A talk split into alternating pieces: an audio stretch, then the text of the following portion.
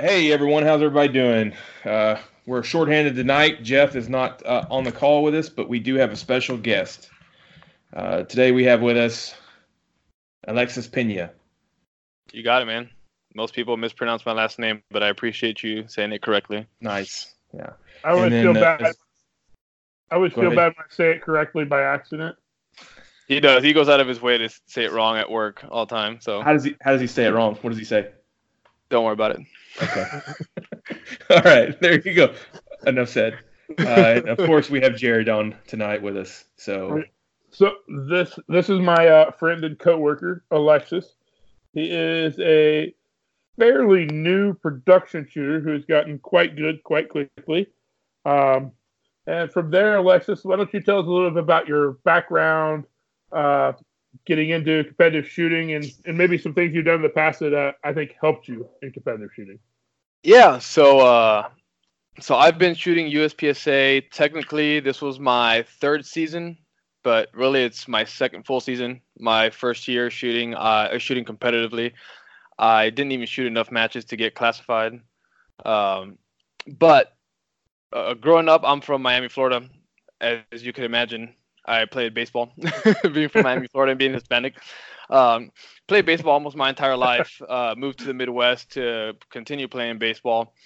Uh, once, so when I moved to Quincy, Illinois, uh, played baseball at John Wood for a couple years. Then I signed with Quincy University, played with them for a couple years uh, due to unfortunate injuries and surgeries to my shoulder and my elbow. Baseball was kind of not in the cards for me just because my body was kind of falling apart on uh, because of that. But uh, once baseball ended, I kind of got into shooting a little bit, and by shooting I mean I was like shooting a little bit of trap, and then hunting was kind of interesting. Uh, guns were one of those things where it looked cool, so I wanted to shoot them.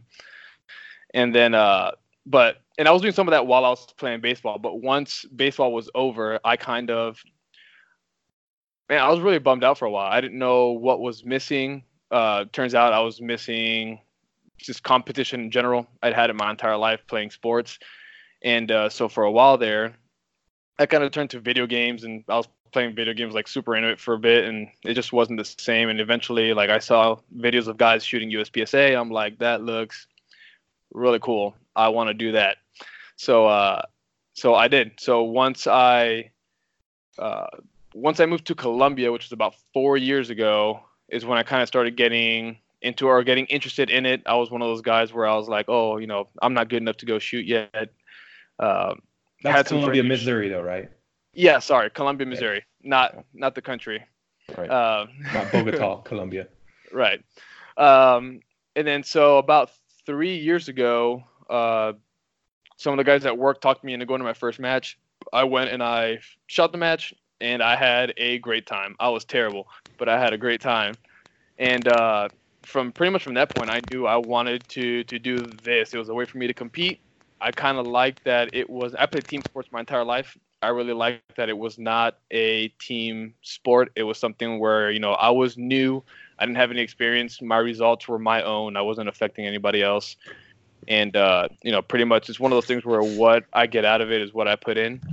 So I was like, this is pretty cool. So I've stuck with it. Just finished my third year of shooting, and probably going to be doing this for a long time. I'm, I'm enjoying it a lot.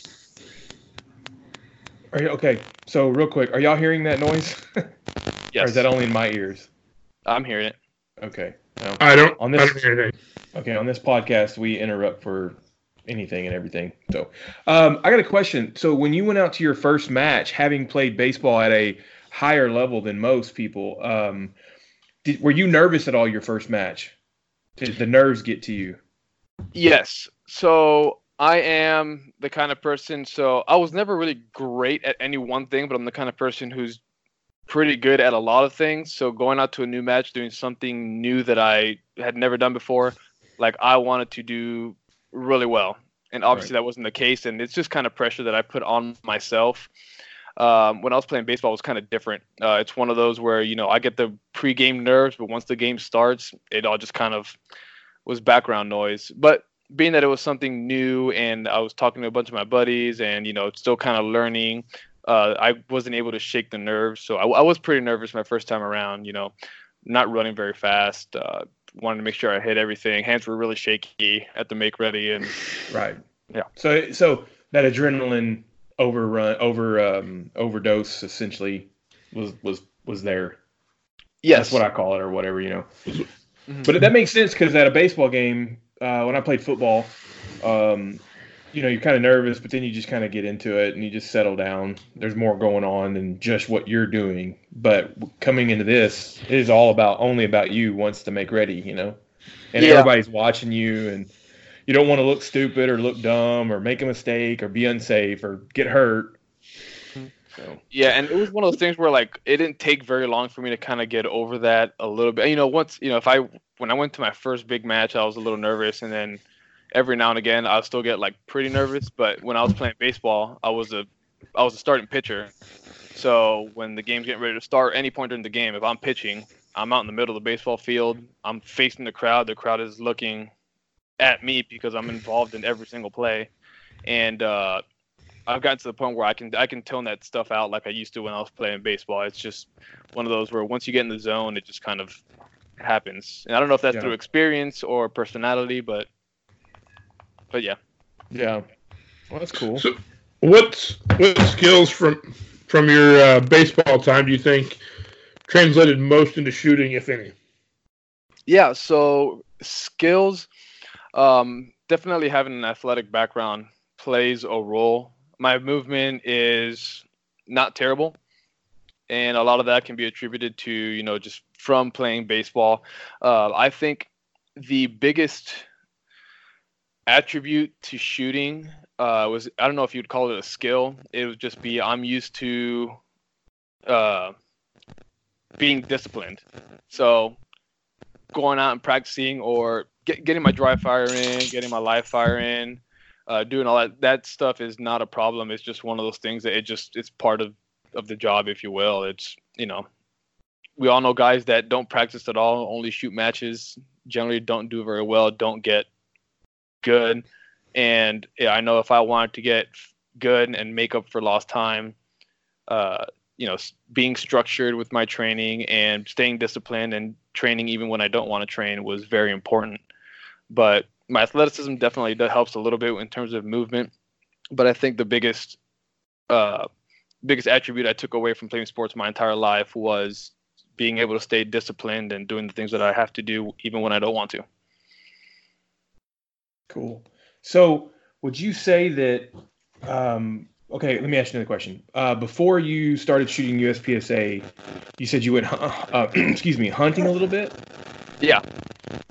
Okay, um, but I'm assuming. Okay, I don't know what that is. Sorry uh, to the listeners. We're, we're trying to. We don't know what's going on. so, do you guys not get that often? So, is that something on my end, maybe? Something I've never heard before with our our podcast.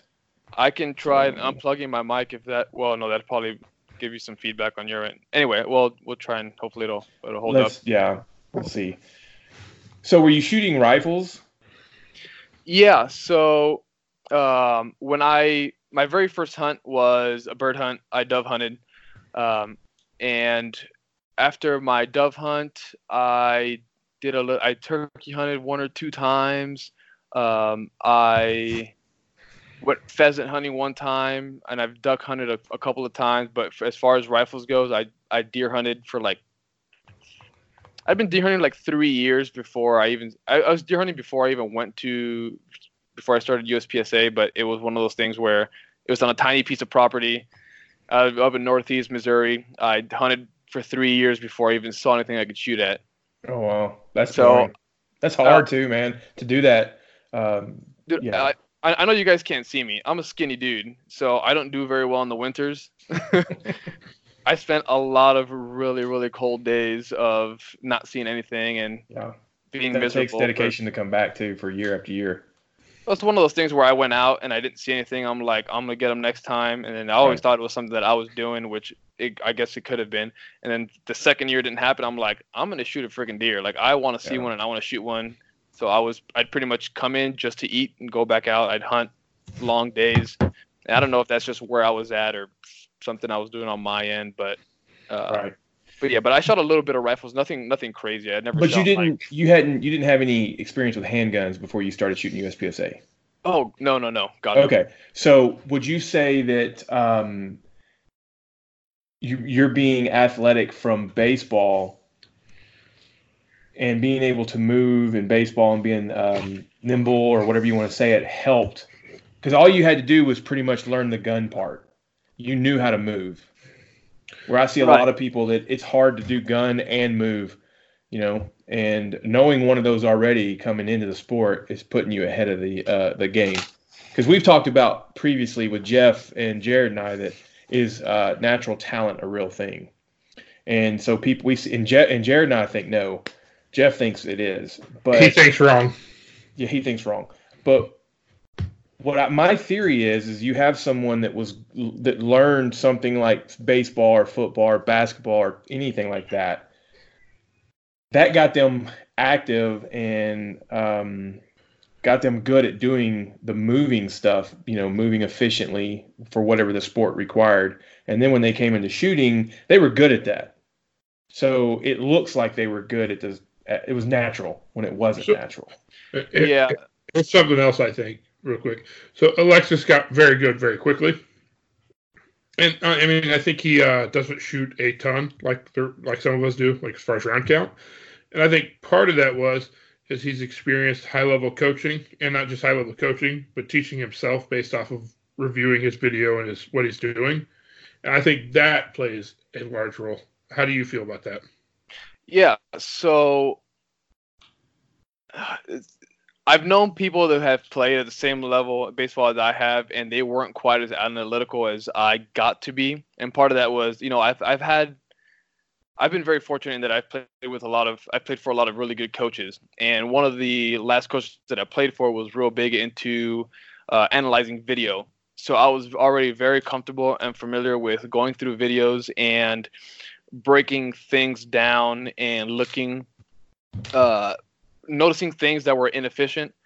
So my my background when for schooling is i was an exercise science major and uh, i was and the thing that i was really wanting to go into was human performance development. So that was kind of like my niche. So i had taken classes like uh, you know exercise physiology and uh, you know studying biomechanics things like that. And some of that stuff did help in terms of like so i could see my my video maybe not necessarily the shooting part but within the moving stuff i can see where i was wasting time or being inefficient and uh, i at least had some experience with breaking things down um, and that that definitely helped because i could go online i could see what some people were doing then I can watch my videos. I can break it down. I'll be like, this it looks nothing like what they're doing, or I'm wasting a bunch of time doing this.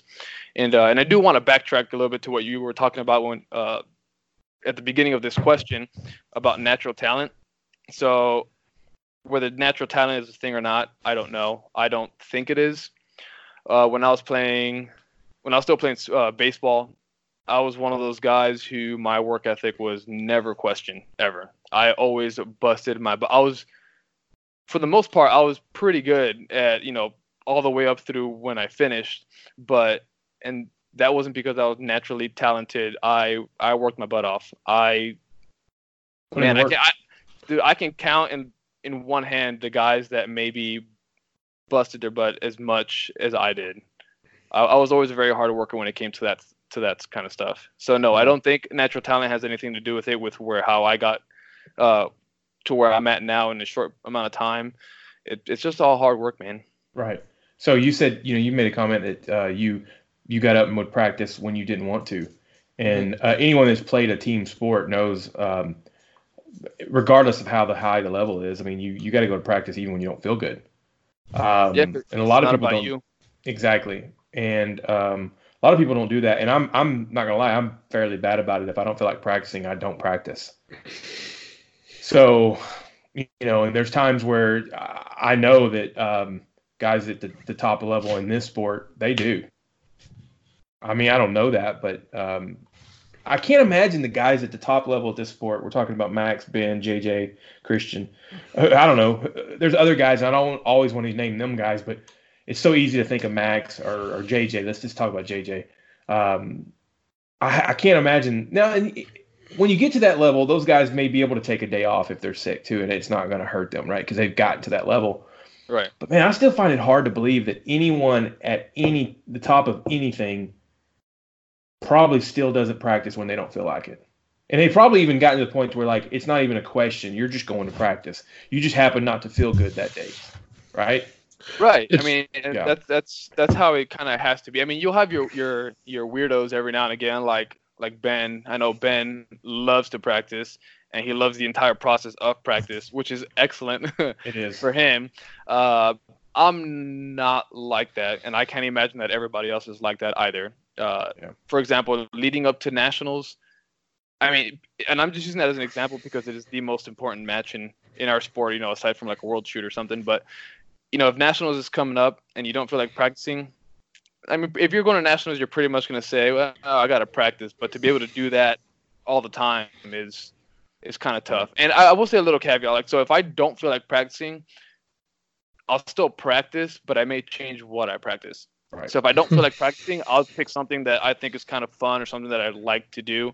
to So I up. still practice and still get some reps in, but it may not always be, you know, the stuff that needs the, the most work. It, Right. it, it, it just depends. Another uh, that also has to do with me not wanting to get burnt out on stuff either. You know, I'm still fairly new to the sport. I'm still trying to figure out the timing of my season and when to take breaks and not to take breaks. So I figured for right now, if I don't feel like practicing, I'll still practice.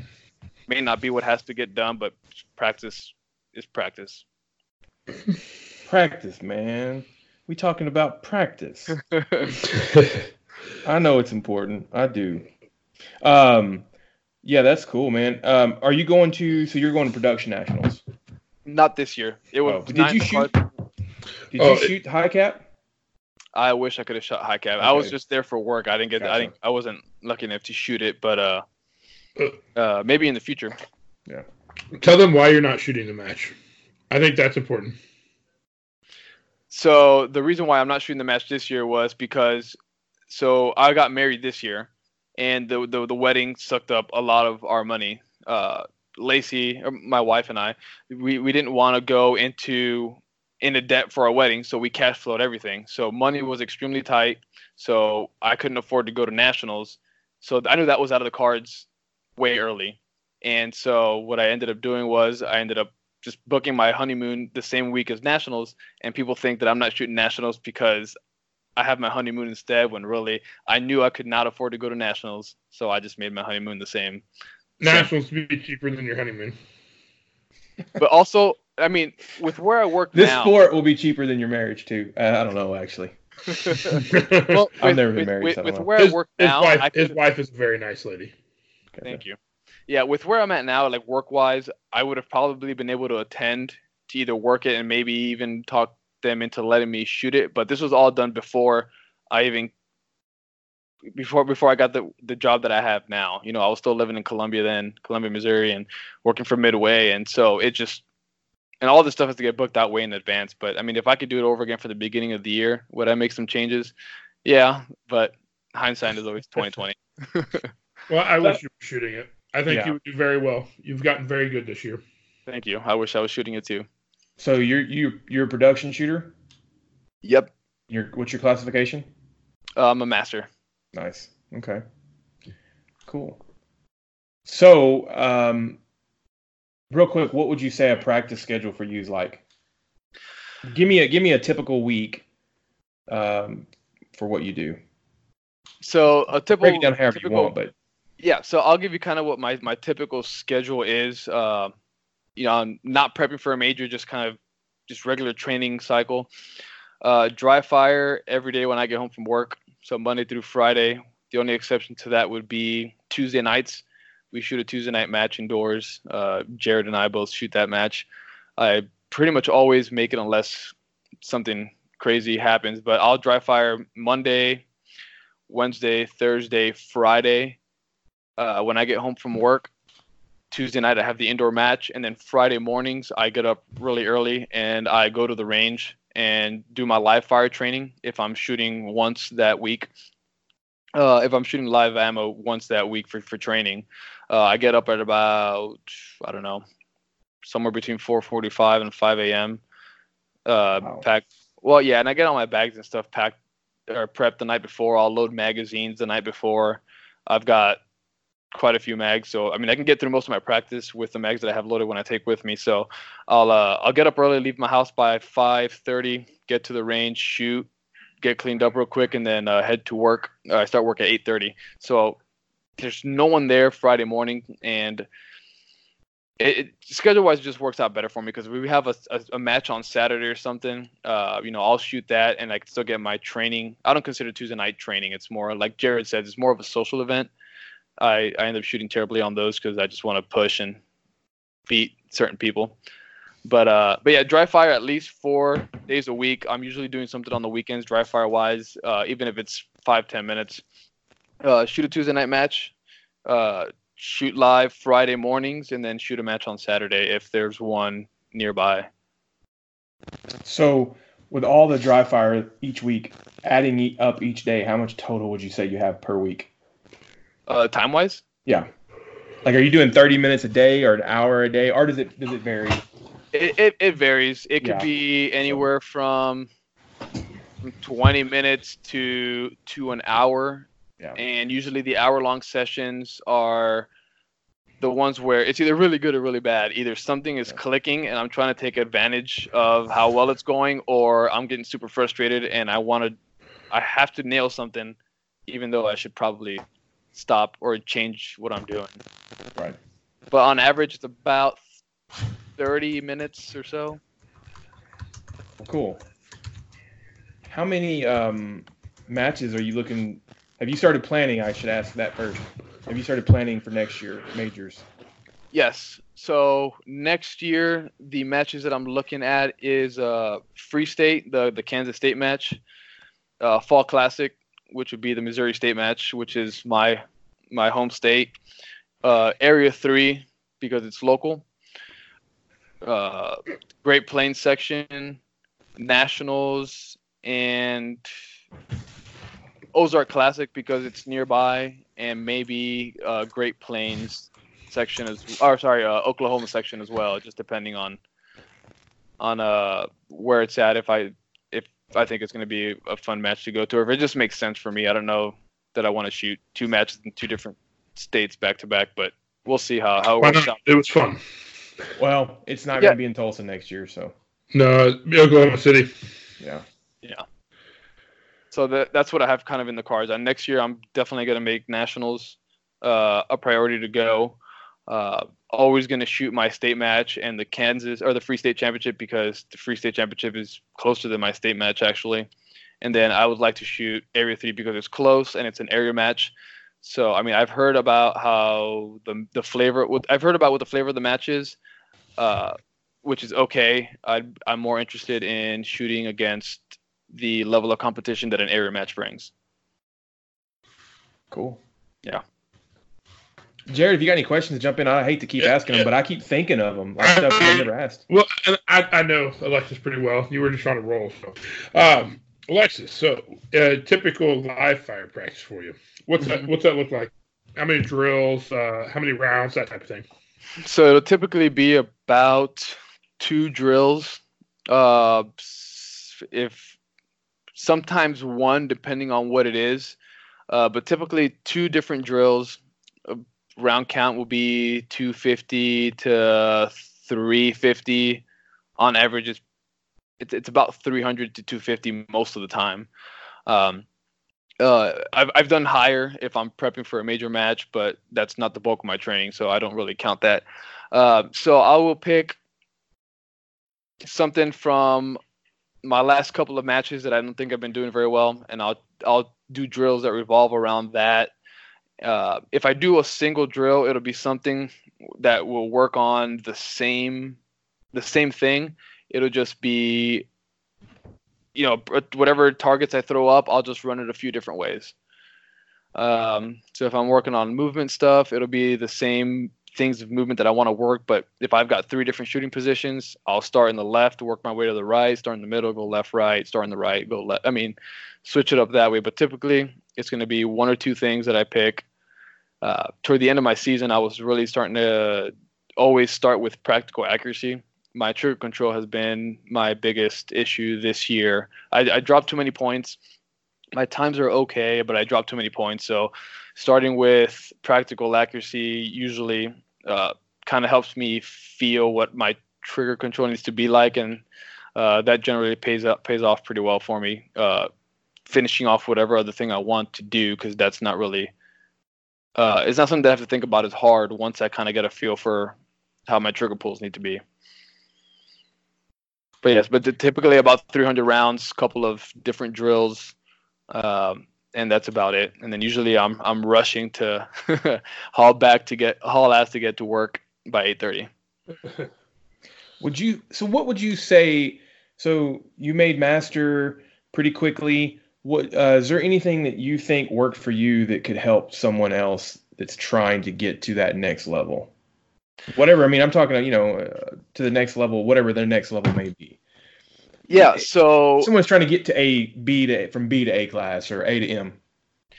Yeah. So one of the things that I've uh, that I, I I've noticed that I do is I kind of have an obsessive personality. So when I get into something, like I I really get into something, and as you know, as a byproduct of that, I I do a lot of research. So I'm always looking at information, uh, looking at people's videos, figuring out what they're doing with their training, where they're getting their information from. That's kind of how I stumbled upon Ben's stuff. I know Ben gets talked about a lot in different podcasts. Ben Stoeger. Um, I found his dry fire books, and that's kind of helped me a lot. Uh, so just going stuff off of his off, off of his book and off of my videos is just kind of the, the biggest thing. I know a lot of shooters who want to get better and say they want to get better, but don't ever take any match video um, it's it's pretty hard to compare how you're doing. I mean, everyone's taking videos, so if you have your own video that you can use to compare against other people's videos, I mean that that's very helpful, especially nowadays when uh, I say nowadays. Ever since I started shooting, we had PractiScore. I was never around. Me, me too.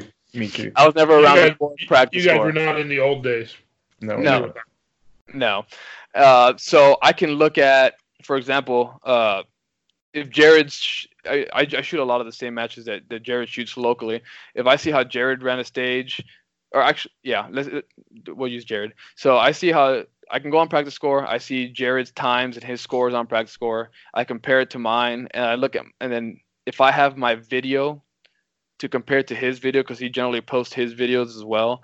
I can compare that and I can kind of see, oh wow, I really lost a lot of time on this target or that makeup shot cost me a lot.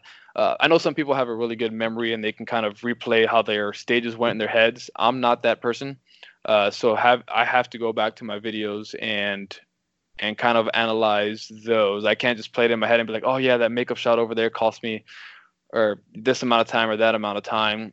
Sometimes I'll get done shooting a stage and to be honest, I'll be like, oh, I had a makeup shot, I don't remember.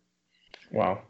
Yeah, so just being able to go back and look at videos and analyze them has been the, the I think the most important thing for me as far as making progress because since it is an individualized sport uh, sorry it, since it's not a team sport and there are no coaches that are with you 24 right. or the entire time that you're competing you're, you're pretty much left to fend for yourself so you need to be able to gather all the information that you can so that when you have time to go over that stuff you, you yeah. can I think a lot of people don't do that. Uh, I did I did that quite a bit um, not just with video. And, and currently, I don't take video myself.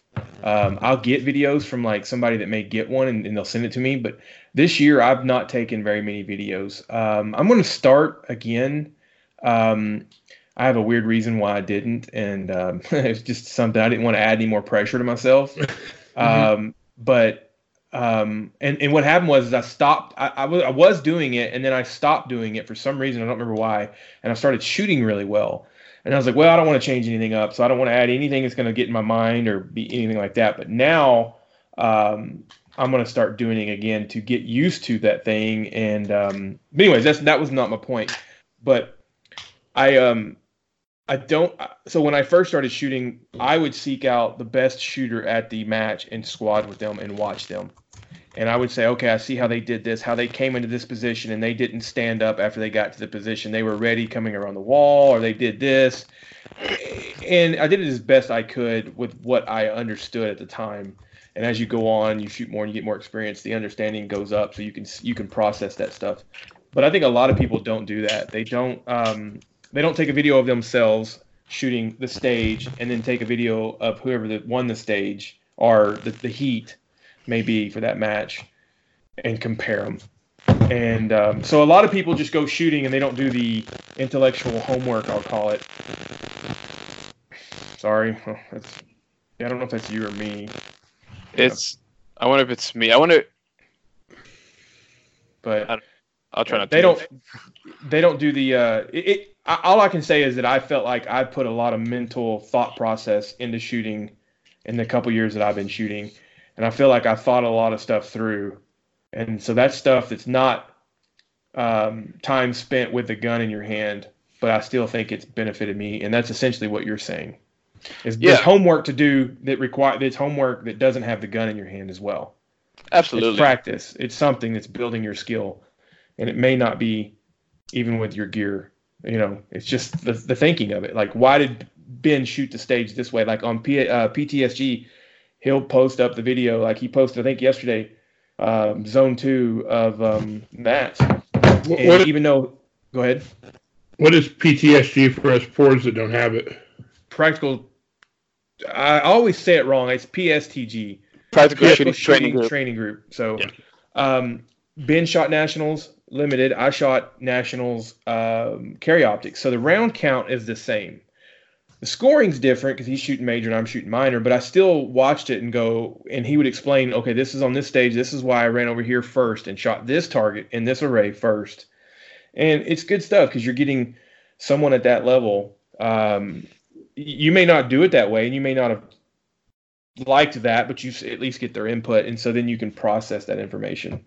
Um, Yeah, I've seen so- people shoot certain stages, and you're like, why? And of course, I think my stage planning is not the best. I think that's a weak area of mine right now.